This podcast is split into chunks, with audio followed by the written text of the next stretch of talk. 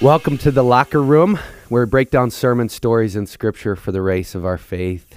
If this podcast has been serving you, hit follow and the notification bell. Share it with your friends, family. And we also have an Instagram, locker room, crossroads. So, uh, Yeah, I'm going to put a plug in for the Instagram because um, Haley runs that. She does such an amazing job. And she definitely highlights the episodes and kind of gives you a heads up of what's coming out and who the people are. But in addition, there's a lot of great announcements on there to just to find out what's happening at Crossroads. Like when we have the prayer and worship night, she posts that. So it's not just about the podcast. So if you go to Crossroads, you could join that and you'd be totally up to speed on other things that are happening as well at Crossroads. She does such a good job. Amen to that. Yeah, and Daryl Daryl did a great job this uh, this weekend. We unfortunately couldn't make it work with his schedule. He's a busy man doing ministry down um, in Kalamazoo. Yeah, Kalamazoo Uh, but today. just grateful for teammates in the gospel around West Michigan. And maybe you tell us just a little bit about how you got to know Daryl, Rod. Yeah, so I I was invited to this group of men, uh, black and white, pastors and businessmen, and this is about two and a half years ago. And over the course of two and a half years ago, these men have become like brothers to me. Uh, we love each other deeply. We trust each other, and we're doing life together at a deep level. And it was through this that I got to know Daryl and he is just an incredible guy loves the lord god's put him in some very strategic spaces and places in our city where he as a pastor uh, could you know be a person of impact and from the church to the campus and now he's doing prison ministry so he's a guy that just loves the lord he loves the bible i think he had the text memorized it seemed like it when he was you know, up there preaching. It Got was the- just yeah. so in his heart, and he loves the church. So We also had a guest, kind of guest worship leader on Sunday, which is really great. She did a great job. Um, Yeah, her Mandy. name, yeah, Mandy Miller. She did an awesome job. Her husband um, also has played guitar a couple times, so that wasn't his first time up, but it was her first time joining him, and that was just a gift to us. yeah, for sure. I know that. Yeah, If some of you guys are like old time Crossroads people, you might remember the Boltman family. Sarah Boltman, a missionary. Charla Boltman used to lead worship at Crossroads, and Mandy is her sister. So Mandy is a long term um, cro- friend of Crossroads, family of Crossroads, very talented. So we were just blessed to have her. It was a gift. yeah, for sure. Her parents, big part of our church for many years. I think right now one of the things you know our church right now is growing, and people have these fears that we're becoming a mega church, and becoming that has never been a goal of Crossroads. It's not something we're striving for, and yet at the same time, it is what it is. And I think sometimes then a certain kind of style that comes out of the mega church then puts fears in our people that maybe we're going the mega church route, which is actually something that we fight every day. You know, we're about simple, restful, real. We're about a nation of priests, a kingdom of priests. Um, everybody's a pastor and a missionary. We want to push the kingdom down and out. And we want to, on Sunday mornings, not have a stage audience with the priests on the stage and everybody else is just, you know, a spectator. Yeah, like the professional Christians on the stage and everybody else. Yeah, so I want think there there there might have been some of that flavor on Sunday, and and then people get a little, and I'm glad people get that way um, because Yeah. yeah, we're It means we they have feel the same way about- exactly. Um, but, But but at the same time, it also is leaning into one of our values, which is to be a kingdom of priests. And so when we have priests from outside of our community, we're saying, hey, we're part of a, a much larger, a global church.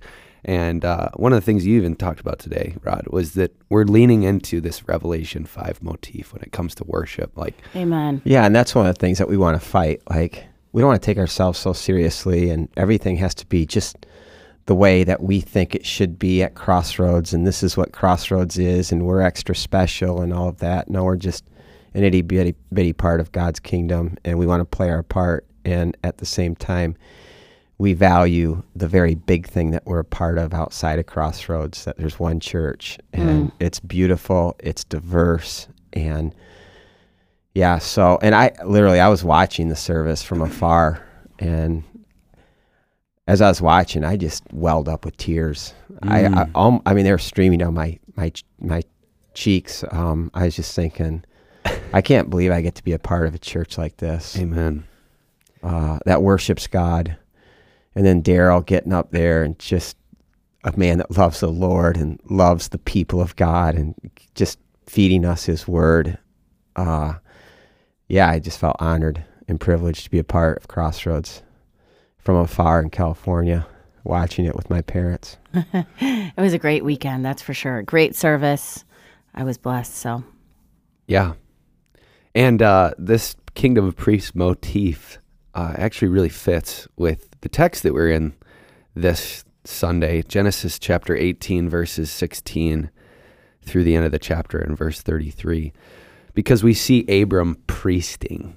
Mhm. Okay, but what does that what does that even mean and how do we know that Abraham here is priesting? Well, because one of Daryl's points, his second point, I think, was God allows Abraham to, or yeah, Abraham. I almost went back to Abram. I'm like, are we pre name change? I yeah, he, God allows Abraham to negotiate, is what Daryl mentioned, which was awesome. That God actually allows Abraham to go toe to toe, but that's kind of like priesting. Yeah, so I mean, here you have the Lord and two angels accompanying him, and yet they look like they're three men, and they're having this conversation with Abram right next to him. The Lord speaking to the other two angels, should I not tell Abram what I'm about to do? Knowing that Abraham can obviously hear this. I know. How strange is that? He's just having this conversation in front of Abram Yeah. about Abram. Yeah, and it's purposeful. He's like, "What do you think, guys? Should we let him in?" Or It's it's really to invite Abraham in. It's to give Abraham the opportunity to, to just like move into because then what they're talking about is God's saying to these two angels, the cry, the cry is too much. In fact, it's a Hebrew word, uh, zak, zakah, and zakah, which sounds actually like Like Zedekiah. like tzedakah. In Which is fact, right, it, yeah. and the prophets play on these two things because they sound alike and Mm. yet they're opposite. Uh, well, what is Zedekiah? tzedakah, tzedakah is righteousness. Mhm. It's radical generosity.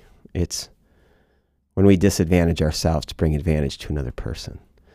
That's tzedakah. Um, zakah is the cries of the oppressed, the screams, the wails from their hurt of being oppressed. so it's the exact opposite. It's when you at disadvantage someone else to you bring advantage to yourself. Yes. That produces zakah, the cries of that one who's been oppressed. So the exact opposite. Correct. And God uses this word too, even when the Israelites are slaves in Egypt. He says, I heard your cries. Those, um, the zakah, the, the screams of, of the oppressed, they came, it came to my ears. And God hears those screams. It's throughout the Bible um, that the cries of the oppressed, they just come right to his ears and go directly to his heart. And so this is the conversation that he's having right in front of Abram with these two other angels. Like, these screams are too much. We need to come down and bring justice to this situation. And so he wants Abram to hear this because I think he wants Abram now to step into it, which Abraham does. He Yeah. steps into it boldly. And I don't know if you want me to speak to that. Well, I do just want to point one thing out, though. This is not the first time the reader is finding out about the wickedness of Sodom. So, for six chapters, we've been prepared for this moment. In chapter 13 and verse 13, uh, it says, But the people of this area were extremely wicked and constantly sinned against the Lord. And so, and by the time we get to 18, as a reader, even if Abraham doesn't know this yet, which I don't know, do you think he does? I think he'd have to if he lived in that region understand what's going on in Sodom, right? Right. But we've been we've been getting these hints that uh of just how wicked Sodom really is. Yeah, strong hints, which is why Abram, now Abraham, does not do life there. But he cares about it. But it's like he's not going to get sucked into it the way Lot, Lot, his heart's drawn to it. So how should that inform us as Christians in the way that we also interact with the world? I mean, Jesus says we are to be in the world, but not of the world. And I think that there's times when we have to respect the world and the potency of the world. And just like there's a time when you can step into a stream and cross it. But there's another time when the stream is not a stream. It's it's not even a river. It's a it's a stage 4 whitewater river. Like you don't just like, "Hey, let's go cross that today." let's go step into that and wade in that. Um, and I think, you know, biblically, even though we're to be in the river or in the world, we also have to respect the world. And when the world's force becomes too much, there is a time to be like Abraham and to retreat from it. Mm. Amen. Speaking of the rivers, I read this quote this morning um, pertaining to exactly what you're saying this river that flows that we have to like make sure we don't become too much of a part of it. This quote is by W.H. Griffith Thomas. It's he says this: "A ship in the water." So in his in this analogy, the ship is the church. A ship in the water is perfectly right, meaning it's it's separate. It's floating in the water, but it's not contaminated by the water. But if that water gets into the ship, then it's perfectly wrong and the ship is going to sink. So Christians in the world are right and necessary, but the world in the Christian is wrong and disastrous. That's perfect. And we didn't plan that. I promise you. That's a great uh, illustration, Lib. And I think sometimes we can, I think it's something for us to actually discern right now. Mm. Because I think the stream of the world is, is no longer a stream, at least in the United States of America. I mean, it's, it's more than a river. It's, it's becoming a category three, four, five very quickly. And if we just continue to think that um, that's where we're supposed to be, I don't know. More and more, I'm starting to just think Totally. more and more that we have to be like Abraham, someone who is not getting sucked in and becoming the stream and like the stream, but is in a place where we can be something altogether different from the stream. Salt, light, leaven, these are illustrations that God uses to say this is what we are to be in the world. And that, that means we're to be different, distinct. And I think right now we need a lot of discernment about about can we be distinct if we're so immersed in our world. Well, and I think the distinctiveness is what makes uh, Abraham's intercession in this moment so powerful. I have reason to believe it's the reason that Lot's saved. Yeah. We'll get there in chapter 19, but verse 29 almost gives us a hint that it's because of Abraham's intercession that God, like Abraham is almost a uh, type of Christ. Now, what's a, what's a type, Libby, in the Old Testament? Uh, typology is just when you kind of take someone in the Old Testament and they represent a bigger picture of what's going to carry through the whole text. So you kind of typology can actually go too far, but I think when it, we're talking about biblical theology, when we're talking about seeing Jesus all over the Bible, that's one of the places where you can take it to the bank. So And I'm not saying that Abraham is Jesus, but I'm saying there's this beautiful intercession He's where type. he's he's removed. He has not been corrupted by Sodom, Hmm. but he's not saying to hell to hell with Sodom. He's actually saying my heart longs to see God's grace and mercy poured out over Sodom, at least the righteous in Sodom, and therefore I'm going to try to stand in the gap between what you're planning on doing, Lord, and that city. Hmm. Yeah, I mean, God could be testing Abraham right now. Because Abraham, listening to this conversation, could be like, I kind of heard what you said and I'm all for it and just walk away, yeah, he could have gotten his popcorn and sat on the edge of the plane and just watched the fireworks. which is Jonah. That's what Jonah wanted with Nineveh. okay. But actually, he does the opposite of that. Yeah. And I think God and because he's in human form, I'll say Christ, I think he has tears coming down his face as he experiences Abraham in this text. Because Abram now has been invited in. And it's like he's standing between before the judge of the universe because that's what God has just said. I am going to bring a judgment day upon Sodom. And Abraham now comes before the judge of the universe, approaches the bench as a defense attorney in the courtroom mm. to defend Sodom. And he makes his case. And at times, he's humble. This is where he says, I'm nothing but dust and ashes. I have no business standing before the judge of the universe, even saying what I'm saying. But then at other times, he says, How dare the judge of the universe do such a thing? Yeah, he's calling God to, to account for his own character. And he's he's making a case that's that's kind of interesting to me. We're we're so individualistic in in our culture and we just think everyone is accountable to themselves. But what Abraham is actually saying is he's he's saying don't just look at the individual. Would you look at the whole community? And if there are first he starts with 50 righteous people in this community, will you still judge it?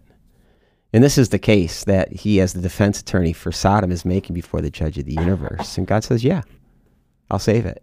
And he keeps, How about 40? I'll save it. And he keeps making the same case 30, I'll save it. 20, yes.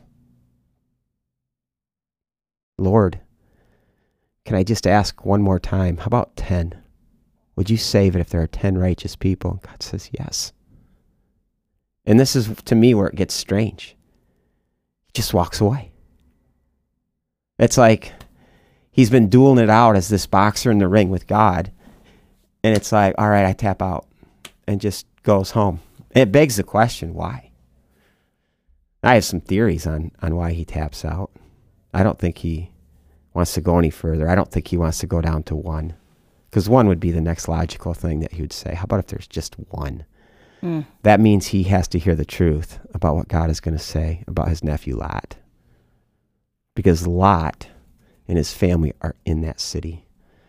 And Abraham knows the answer to that question that he doesn't have a righteous one in that city.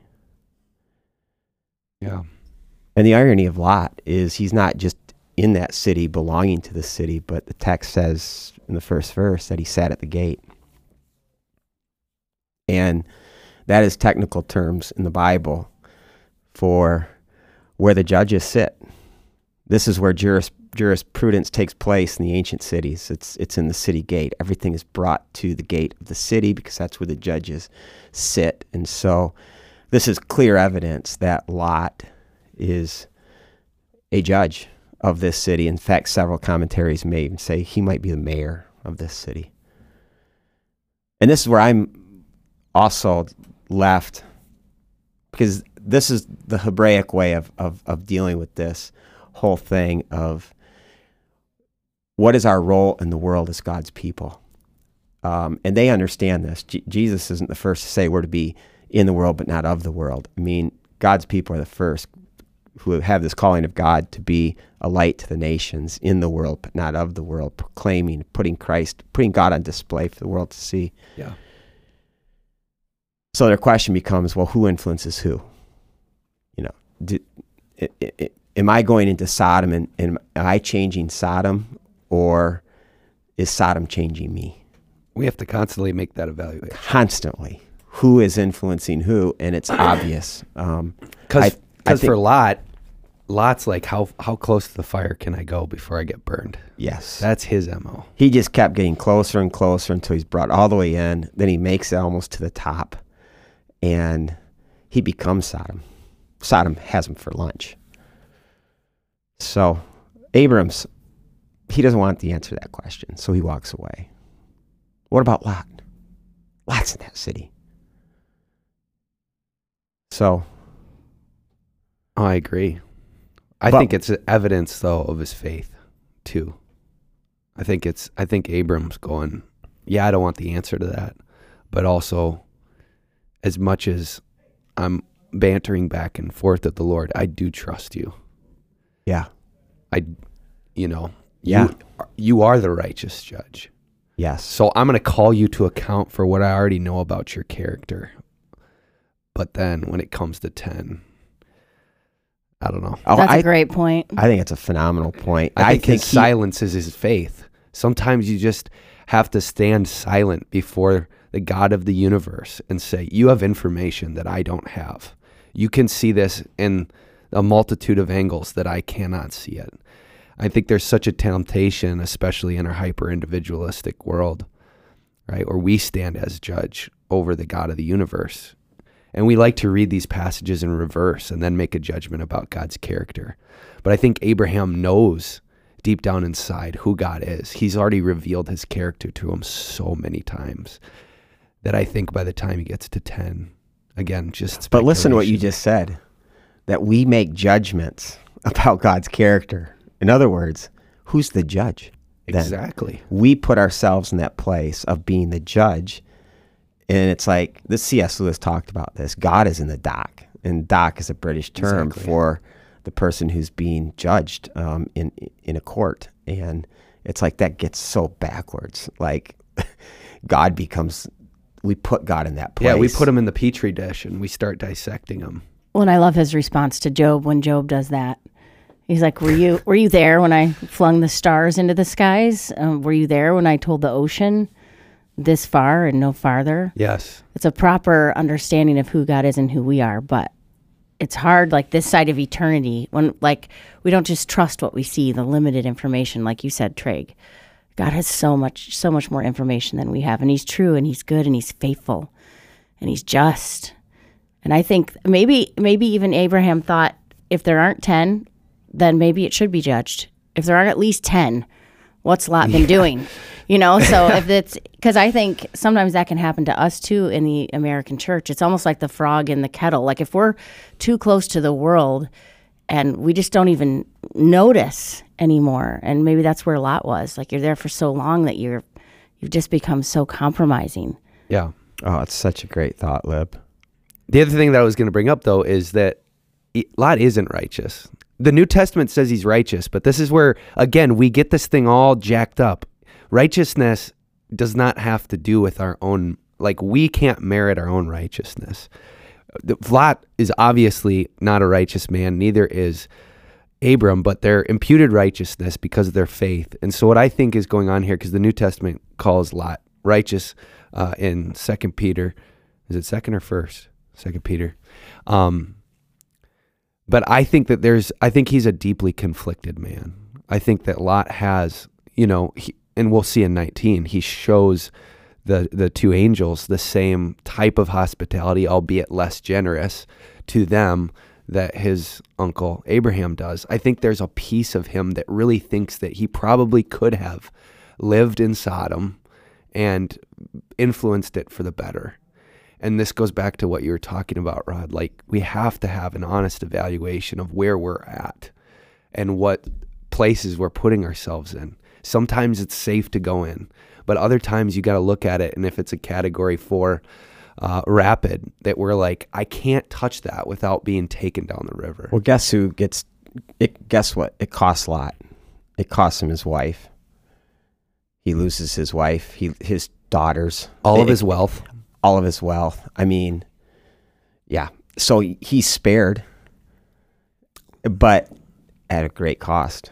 Well, and I think we have to look at the heart. Like we, we're also given a window into Lot's motivation of why he's in Sodom. So it, the text tells us earlier that it looked like Egypt, and he's just come out of Egypt with Abraham when Abraham makes that terrible error with his wife, and so he's gotten used to the good life. The easy life, the life where there's a city, where there's running water. It's not the plains where you're just trying to survive a nomadic lifestyle like his uncle Abraham is doing. So his motivation to go into Sodom is to have wealth and have ease. Yep. We don't ever have a sense from the text that he's going in as a missionary. Like, I really want to change Sodom. Lord, come with me, help me. Like, uh, the only insight we get is that um, he's looking for Egypt. Yeah. That's insight we get. But we hear in the New Testament when Jesus says, he says, Woe to you to these three cities around the Sea of Galilee, Capernaum, Chorazin, and Bethsaida. And he says, if the miracles were done, Sodom could have been saved. Yeah. He said So- if the miracles had not been done, miracles that have been done here had been done in Sodom, Sodom would have repented They in would have dust and repented. ashes. Which shows how arrogant those three cities were. Well, I'm just saying Sodom could have been saved. Yeah. So Jesus is alluding to that. But I don't think there was a presence in the same way that we're thinking of how do we exist in the world and not be of the world. I'm not sure Lot had that mindset. No, that's a No, great yeah, point. that, that is a great point. Yeah, and there's actually a motif being built right now in Genesis by the time we get to this chapter that is, I want to talk about the city versus uh, out in the plains motif. The city at this point in the biblical narrative is not a good place.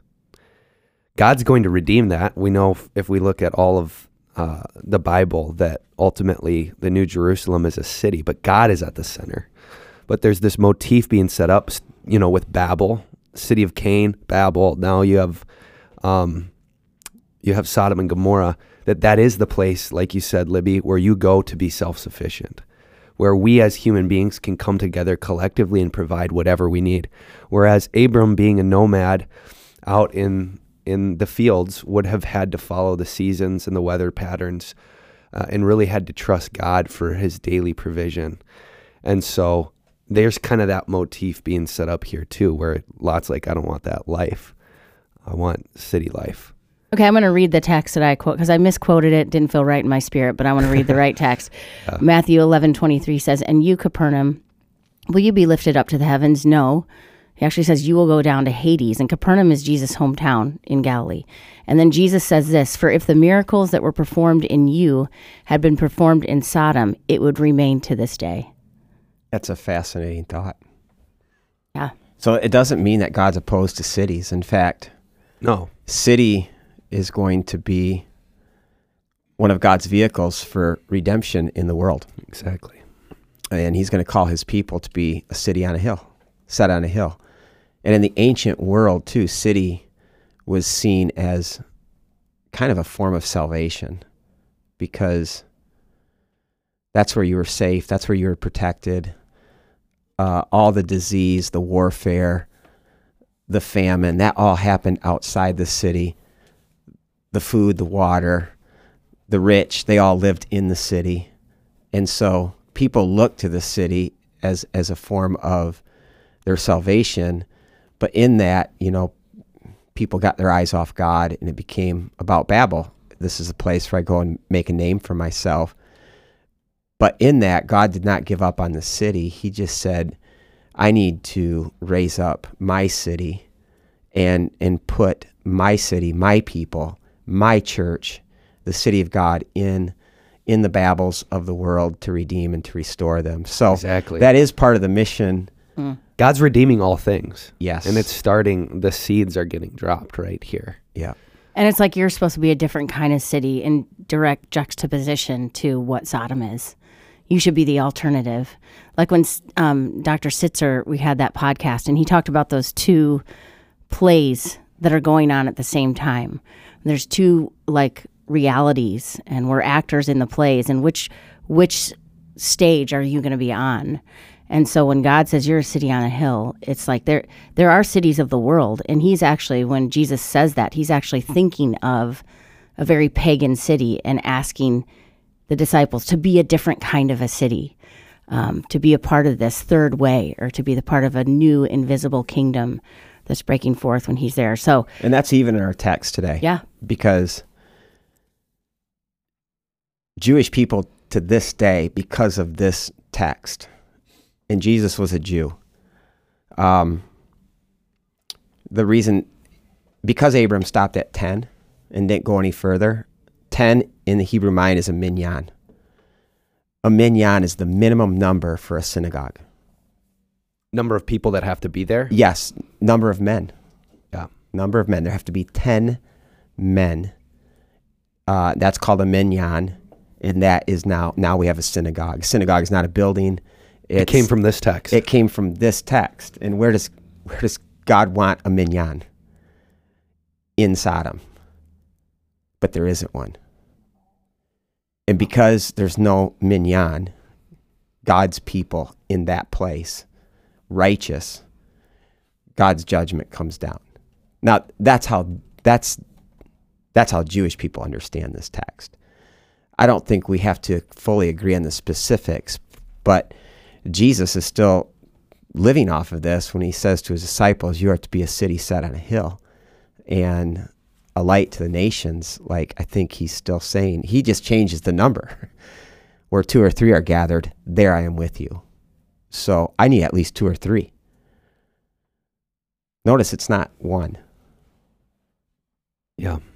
This But gets to I our think- mission. I think we should get back to um, what you were saying about Lot priesting because You mean Abraham? Yeah, sorry, Yes. Abram priesting because he's definitely a type of Christ. He's definitely standing in the gap. He's definitely appealing to God. But it's because of that that Lot is then rescued, but he still destroys the city. Correct. So talk about priesting. Talk about what it, what's the actual role of a priest in the world. How does that apply to us? What are we supposed to do? What does that mean? Because a lot of people have a lot of different ideas about what a priest is. So when we typically in our Protestant Christian um, vocabulary don't really talk about priests. Like we have pastors, Catholics have priests, um, Episcopalians, Anglicans, priests. But what does that mean? What, like practically, what Yeah, are we supposed even to in do? those senses, a, a priest is a go between. And that goes all the way back to the ancient world. In the ancient world, because people could not see God, God was unsee- unseeable.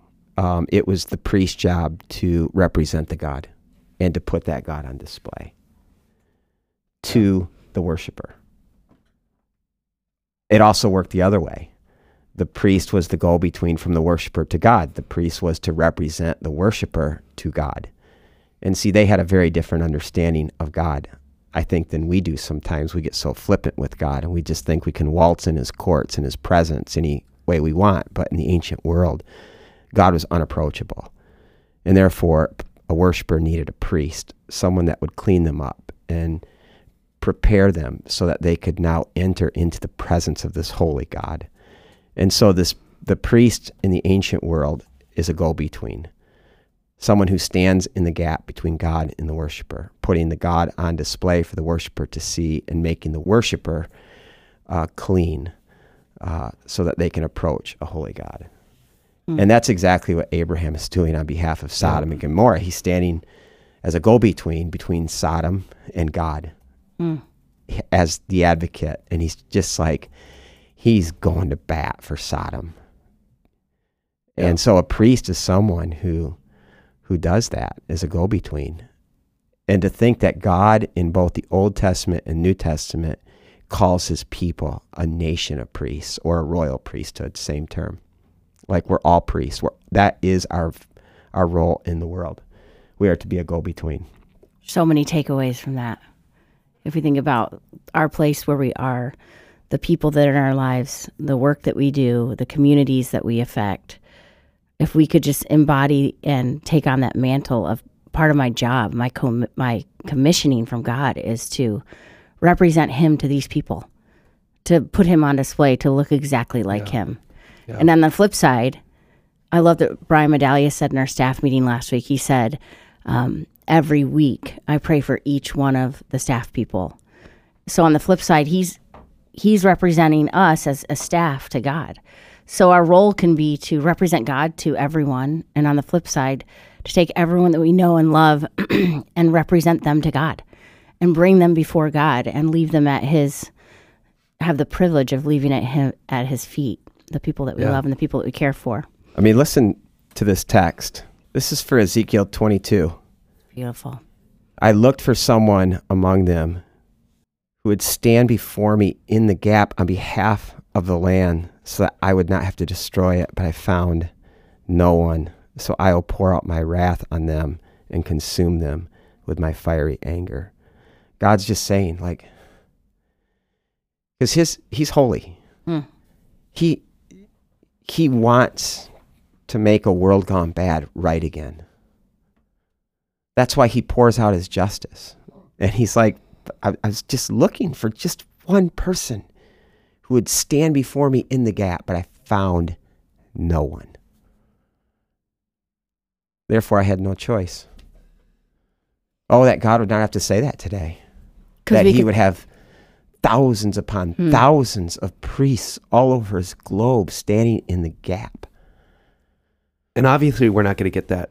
We're we're sinful, so we're not going to look perfectly like God. But I think it does start with submitting to what God is actually like. And I just see a, a big trend in church world today of we got a lot of lot in us trying to dance. We want the world. We want our cake and eat it too. We want to be like God, but we also want to dip our toes in Sodom. And um, yeah, I think that you immediately forfeit looking like a priest when you try to dance with the world. Amen. It's that both and. Whereas Abraham is almost this perfect picture, not perfect as we would think of perfect, but a good picture of what that priesting should look like, which is pleading with God for Sodom, but not consumed by it. And not only are we sometimes so immersed in the world, but yet we also then also complain about the world. We judge the world. And that's not what Abraham's doing. He's not coming to God and like, oh, no, just God, these get rid of this. This is just a cancer to our whole world. You got to get rid of this. Um, he's not complaining about it. He's not a critic of it. He just stands in the gap and just says, God, would you spare it? But he won't touch it. Yeah. and he's not a prude for that either. And I think you'll be if you if you put up healthy biblical boundaries around things that are becoming more normative in our culture, people are going to look at you like a freak. And I think that's okay. Yeah. And I just can't though believe how much how many people are complaining about everything today. We're complaining about our cities, we're complaining about our schools, we're complaining about our neighborhoods, we're complaining about our politicians, we're complaining about our culture and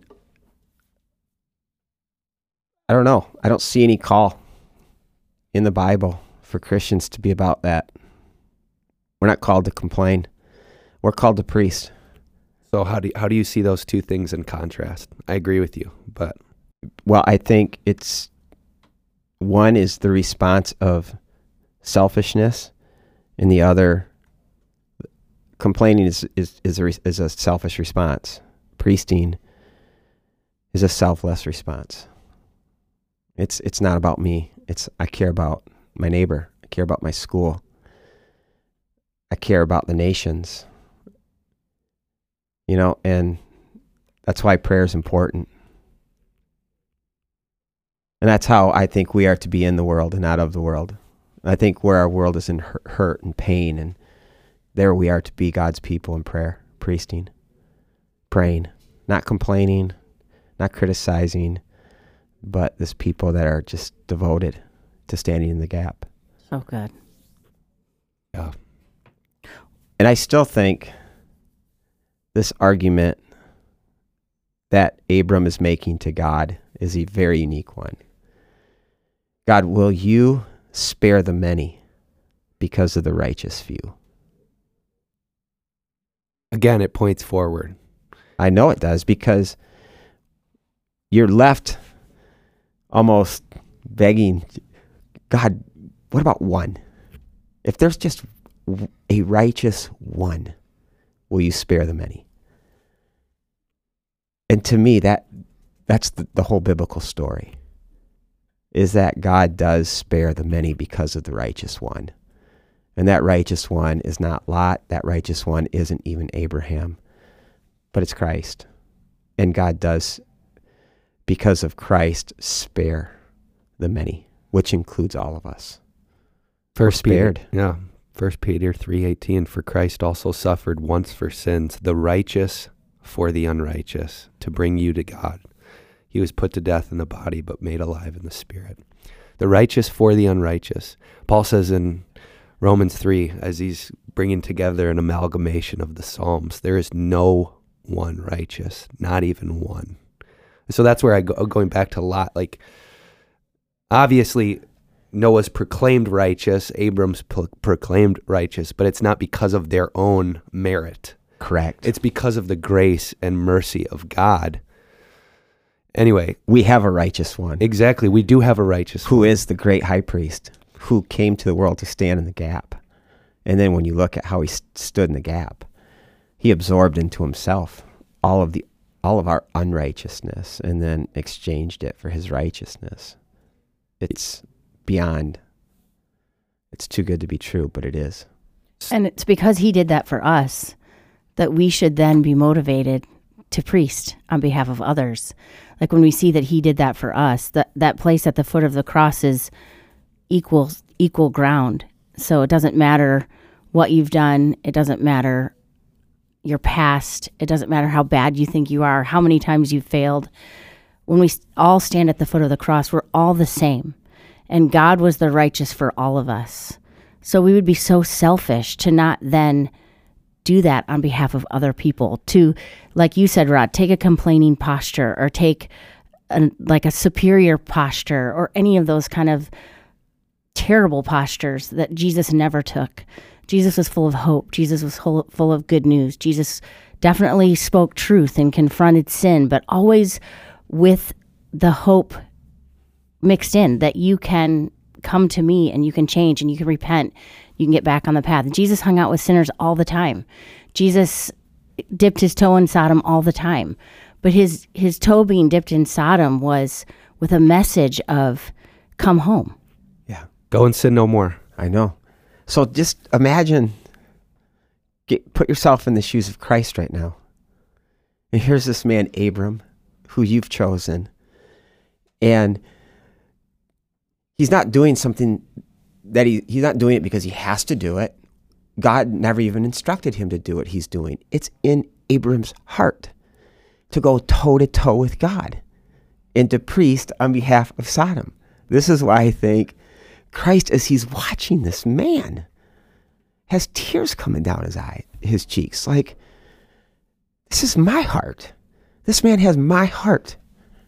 So this is where I said it's beautiful type of Christ because Jesus lives to intercede for us, for those that have been bought with his blood. He lives to intercede for us. So if verse 29 in chapter 19 is correct and there's this hint that it's because of Abram's pleading with God that Lot is saved, think about our righteous, pure, perfect high priest in Jesus, who even when we just jack it up every day, he stands there before the Father and he says, Look at my righteousness. Amen. And he's doing it not because he has to, But because he wants to. it's his heart. and that's where it's beautiful to me because Abraham's not perfect and he's doing this, but Jesus is. I know. And he's doing it. And he's actually, but okay, I want to go back to some of our favorite verses because you're ta- we're talking about this interplay be- between being priests and then how to now live that out. So right after we get First Peter 2 9, right? You are a chosen people, royal priesthood, a holy nation, God's special possession. Then in verse 11, it says, Dear friends, I urge you as foreigners and exiles to abstain from sinful desires which wage war against your soul, but live such good lives among the pagans, that though they accuse you of doing wrong, they may actually see your good deeds and glorify God on the day he visits us. That's perfect. So there's your instruction. Right after he says, This is your identity. Mm-hmm. You're actually a royal priesthood. Then he says, This is how you're to live. Live among But let's add that the other part Yeah. of the identity that you you read most of it, but then because you are a people who've been called Look out, of, darkness. so we ourselves have been called out of Sodom-like darkness and brought into His marvelous light. So it's because of what He's done for us that then He gives us instruction to step. As Yeah. soon as we understand who we are in Him, it's like then we can move forward and be motivated in our heart of hearts, not just out of performance or out of wanting to check boxes or do the right thing but we can move forward into what the next verses say, Tryg, which are live. Go ahead, read it again. Live such. Live such good lives among the pagans that though they accuse you of doing wrong, they may see your good deeds and glorify God in the day he visits us. I want to add one more thing though. This is verse 15. For it is God's will that by doing good, you should silence the ignorant talk of foolish people. Live as free people, but do not use your freedom as a cover up for evil. Live as God's slaves.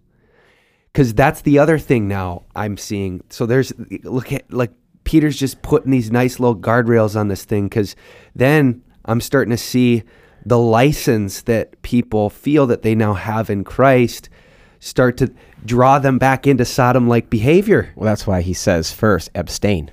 Exactly. Abstain from darkness so you can live in darkness. Yes. And you can't live in darkness if you're not abstaining from it. And this is where the church needs to hear this word. We, we have to abstain from darkness while we live in darkness. And abstaining means we don't accept everything.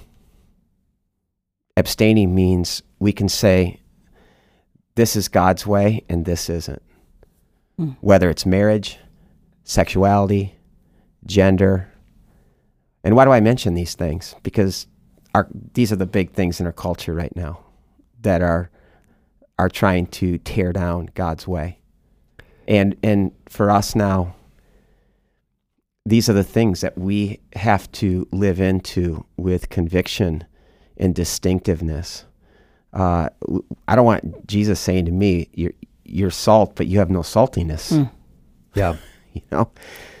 And it's all all of that is wrapped up in wanting to somehow fear God, but also fear man at the same time. Somehow yeah. be a friend of God, but also be a friend of the world and it's not to single out a certain uh, one particular set of sins, but I think the reason that you bring up that whole category of sin right now is it's the only wholesale category that the church, and I say church at large, seems to be tempted to say is not sin. It's not that that sin is any worse than any other sin, but all sin leads to death, and therefore encouraging anyone to live in any type of sin is death.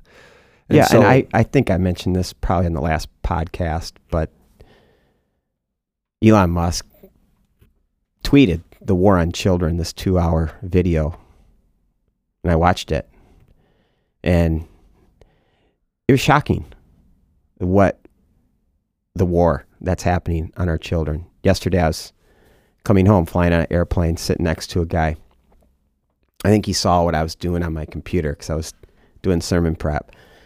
And when we landed, he said, Are you a Christian? I saw what you were doing. Are you what are you doing? I said, I'm preparing a sermon. He said, I'm a Christian and he lives in Virginia. To make a long story short, his wife is uh, a teacher, teaches sixth grade in the school system. And he was just talking about how she just can't believe what she's seen in sixth graders today.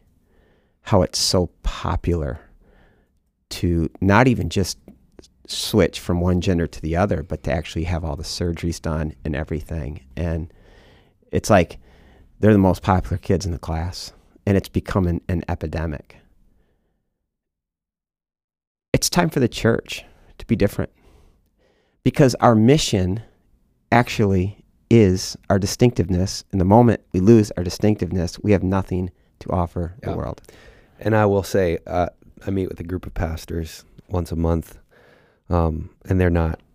They're in another denomination, um, and several of them are struggling with these conversations within their church.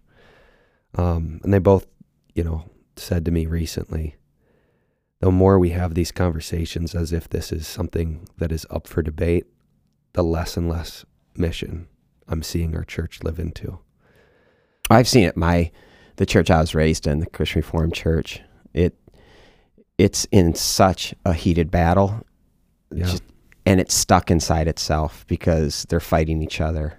And the war isn't supposed to be inside. Jesus himself said, A house divided cannot stand. So when you have those internal conflicts, that's exactly what the enemy wants because now we can't live missionally. We, we can't be on mission. Or you can you even define the mission? Because the moment that you can't say that something that is clearly stated in Scripture all over the Old and New Testament is sin. The, the moment you can't say that, how can you stand on any type of authority when you preach God's word every Sunday on any issue? Now you just become a group of people that pick and choose and are not willing to let your preferred version of Jesus be challenged by what scripture says, which is why I just love that we are a church that takes seriously the word and goes through books and forces ourselves to digest material that we probably otherwise wouldn't want to digest or be confronted with. We're about to get Yeah. to one Or a this huge shout out to Daryl. I mean, Yeah. that's I love this guy, and his style might be a little bit different. The man loves the Word of God, He does. and he doesn't just love it, but it's like you can feel that the Bible is authoritative to him, hmm and it's weighty to him, and he's up there knowing that he has to steward it, and yeah. So when I hear some of these stories that you just talked about with your friends and just see what's going on in other churches. I'm grateful for Crossroads. I'm really grateful for where we are. And places, there's probably still places where we need to bring more clarity Totally. uh, to, to, to things. Um, But we can say one thing: that God does not. The gospel is not not that God accepts you as you are. He loves you too much for that. He wants you to turn, repent, and flee from your sin into His loving arms. And then He wants to transform you. He wants to heal you. He wants to restore you, and He wants to redeem your story. man, Not just save you from your sin, but actually now take that, redeem it, and use it for His purposes. I think it's interesting what you read, Lib. Jesus' words, you know, if those three cities, these religious cities in Jesus' day, Capernaum, Chorazin, and Bethsaida, uh, I mean, just fervent religion, synagogues on every corner. And yet, Jesus says if, if the miracles that had done in Sodom would have been performed, the miracles here were performed in Sodom, they would have repented a long time ago. Think about how he's highlighting repentance and the importance of it. And repentance is just this wonderful gift It that we can turn from Sodom. We don't have to be ensnared in Sodom. We don't have to become Sodom. And when, when we do, we can turn from it and repent. And we have the arms of God just waiting for us. So And he doesn't want to just accept us. He wants to bring us into his arms and kiss us. And that kiss changes us and redeems us and heals us and restores us. So we can now live as part of his family and making his name great and walking the path that he wants us to walk. Yeah, and that's where I think frozen chosen theology gets dicey is like if you just say that this idea of salvation requires nothing of you, then there's no repentance. I don't know if that makes sense. You're trying to talk about my tradition now again. No, I'm, I'm just saying like Jesus's first words in his preaching ministry in repent, in, in Matthew's Turn. gospel. Exactly like come back, Hey, come by home. the there's still something for us to do. And the, the father in the story of the prodigal isn't running to the pig trough to grab his son, even though he's made his way near his home again. He's waiting for him to run back. But when he does, hey, the fattened calf is here. We've been waiting for you. There's a party in heaven going on. Amen. All that I have is yours. But to think that that doesn't require that we actually live and seek out God's purposes for our life. It's Yeah, foolishness. I would say these are some of the most exciting days Hmm. for the church in the United States of America I agree. because of where things are right now. And yeah, I mean, there's going to be a lot of persecution, there's going to be a lot of suffering as we live into the distinctiveness that God has for us. We are going to be different, we're going to stand out, and it's going to be offensive. But um, if we can be priests, because Abram's not just doing what he has to do. He loves this city. He loves the people of the city. God loves this city. God loves the people of this city. That's why he's praying and pleading with God, spare them. And that's why God becomes a priest, the priest to end all priests, and did what he did on a cross to spare us. Amen. And that's where I loved where Daryl went and on Sunday. I mean, he did a little bit more systematics than we usually do at But I loved it. It was great. But yeah, but this actually allows us to see this for what it is. God is immutable or unchanging, mm. as Daryl told us. Yep. And that means that he's not just on a whim going like, I hate their behavior and therefore I'm going to go down and judge them. Or No, some roller coaster. He's just- exactly. or some bipolar to. God. He know. has to to be just. He loves has this to. world. He loves this world, but he has to judge. And uh, yeah, he's not going to let the, the the oppressed stand oppressed forever. And that's another thing. God is patient until he isn't. God is patient until the day comes. Yeah. And Jesus warns about this, and we'll get into this probably next podcast. But there is a judgment day, whether we want to, whether we like that reality or not.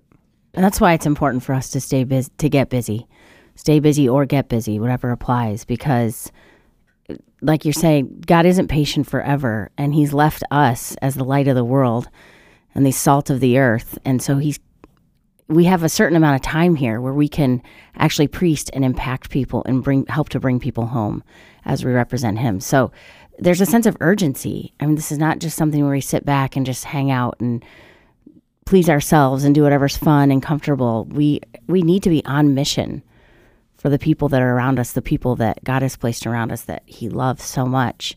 In the women's Bible study, we're uh, studying the Sermon on the Mount, and so um, I was doing some research on the salt part. You are the salt of the earth.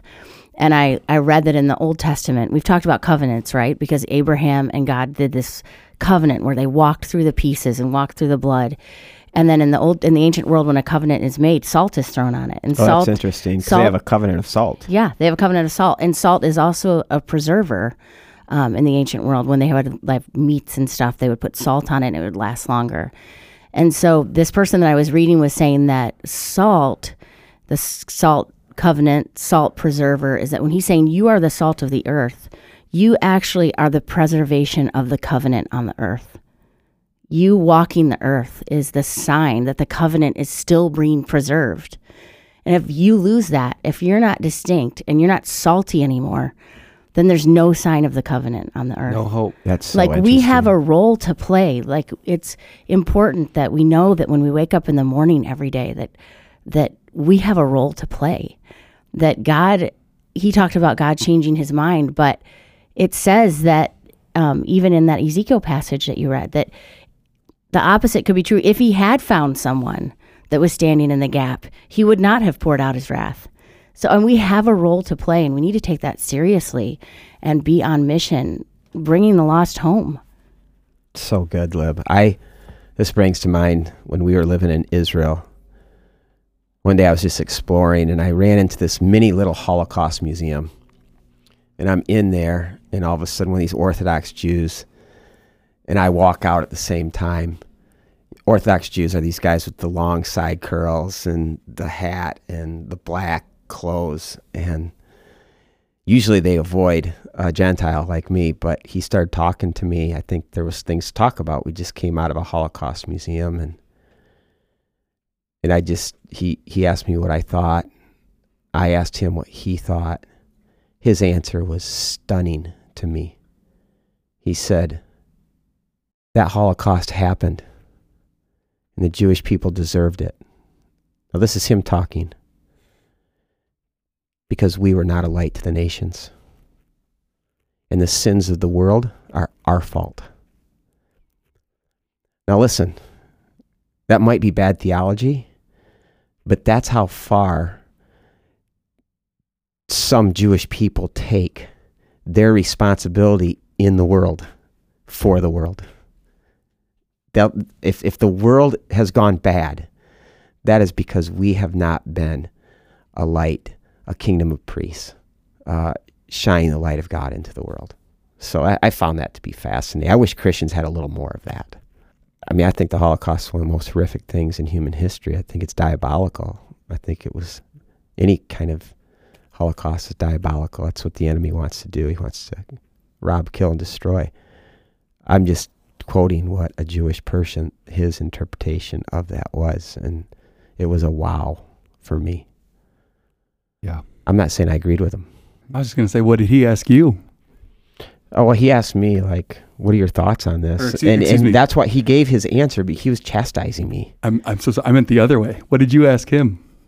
Well, I asked him what he. Th- No, Thought that of- was his Oh, answer. that His was his answer. answer. Yeah. Yes, that was his answer. That was not my answer. Yeah, yeah, yeah, yeah. Yes. Uh, so let's make that abundantly clear. Um, but I think he gave his answer because he was frustrated with my answer. Um, my answer was, you know, what I just said. This is diabolical. Like, No, but I th- awful. And I his answer shocked me in light of the answer that I gave him, which I thought would actually. I didn't say it to please him, but I thought it would be one that would, you know, be one that he, he would be. Yeah, thank you for thinking that. It's so good. It's so good because I think that a lot of times Christians, especially today, we feel hamstrung. Like there's absolutely no way that we could make an influence on this Sodom like culture. That's just not true. Um, I think we can. And not that it's about winning the culture war, because it's not. I think it's about personal holiness and then as a community coming together and becoming all that we're called to be uh, in Christ. And Yeah, and they don't they don't have the New Testament or they don't believe the New Testament, but their mission is tikkun olam, to partner with God to repair the whole world. And because God is partnering with them, if the world is not being repaired because they are Americanized or sodomized or Babylized or, you know what I mean? Getting too immersed in the world. I mean, he was very critical of his people. So, There's a place for us to start by criticizing ourselves and criticizing the church. Like when you were talking about earlier about we complain about the world, we should actually first start with ourselves and the church, capital C, and start there. Like, where are we messing up? Where are we not standing in the gap? Where are we not effectively priesting? Meaning, are we not representing God and Christ in all that He is in His fullness? Because there is, if we don't, we are the salt of the earth. And if we lose our saltiness, the covenant has no evidence. And so there's nothing attractive about us. and this goes all the way back to Abram. And then, of course, we see it in Jacob. Like, we are called not for privilege, we're called for responsibility.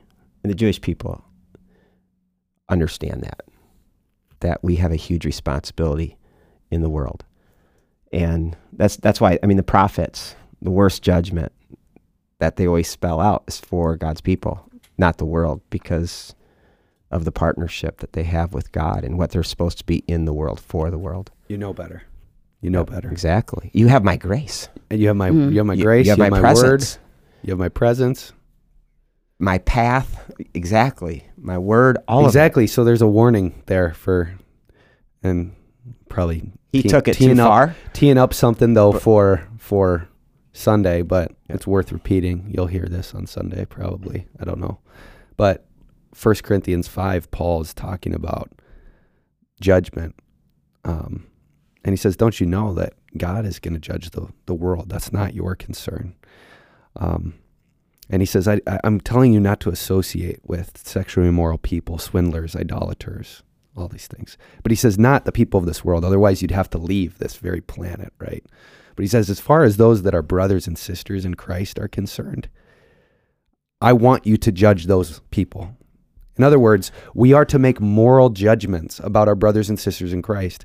If you claim the name of Christ, it is my duty as your brother or sister to say, hey, you're going down the wrong path. You're losing your saltiness.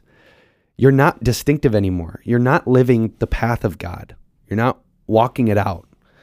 Um, and we should do this that for each other. half lie that there's this half truth that that the enemy has swindled into the church that is like only God can judge. It's like yes, only God can judge our ultimate salvation. But we are to call one another out and help each other walk God's path. This whole idea that we just have to sit back passively and allow all behavior is ridiculous. It's not biblical. Amen. Amen. I agree. Libby, can you pray for us? God, we just come before you even right now around this table in this specific place in this specific time, God, um, remembering that you are a great high priest and that you are so good. You're so kind.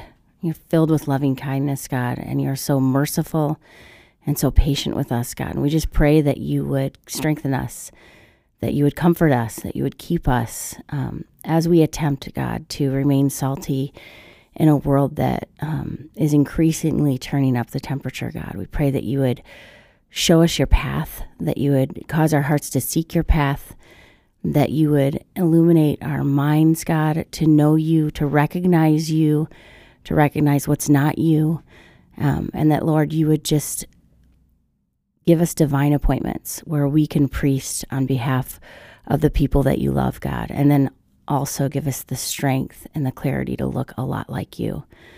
Pray all these things in Jesus' name. Amen. Amen. Amen. This is the locker room where we break down sermons, stories, and scripture for the race of our faith. If this podcast has been serving you, hit follow and the notification bell. That way you can stay up to date on all new episodes. We love you. Have a great week. Go, priest.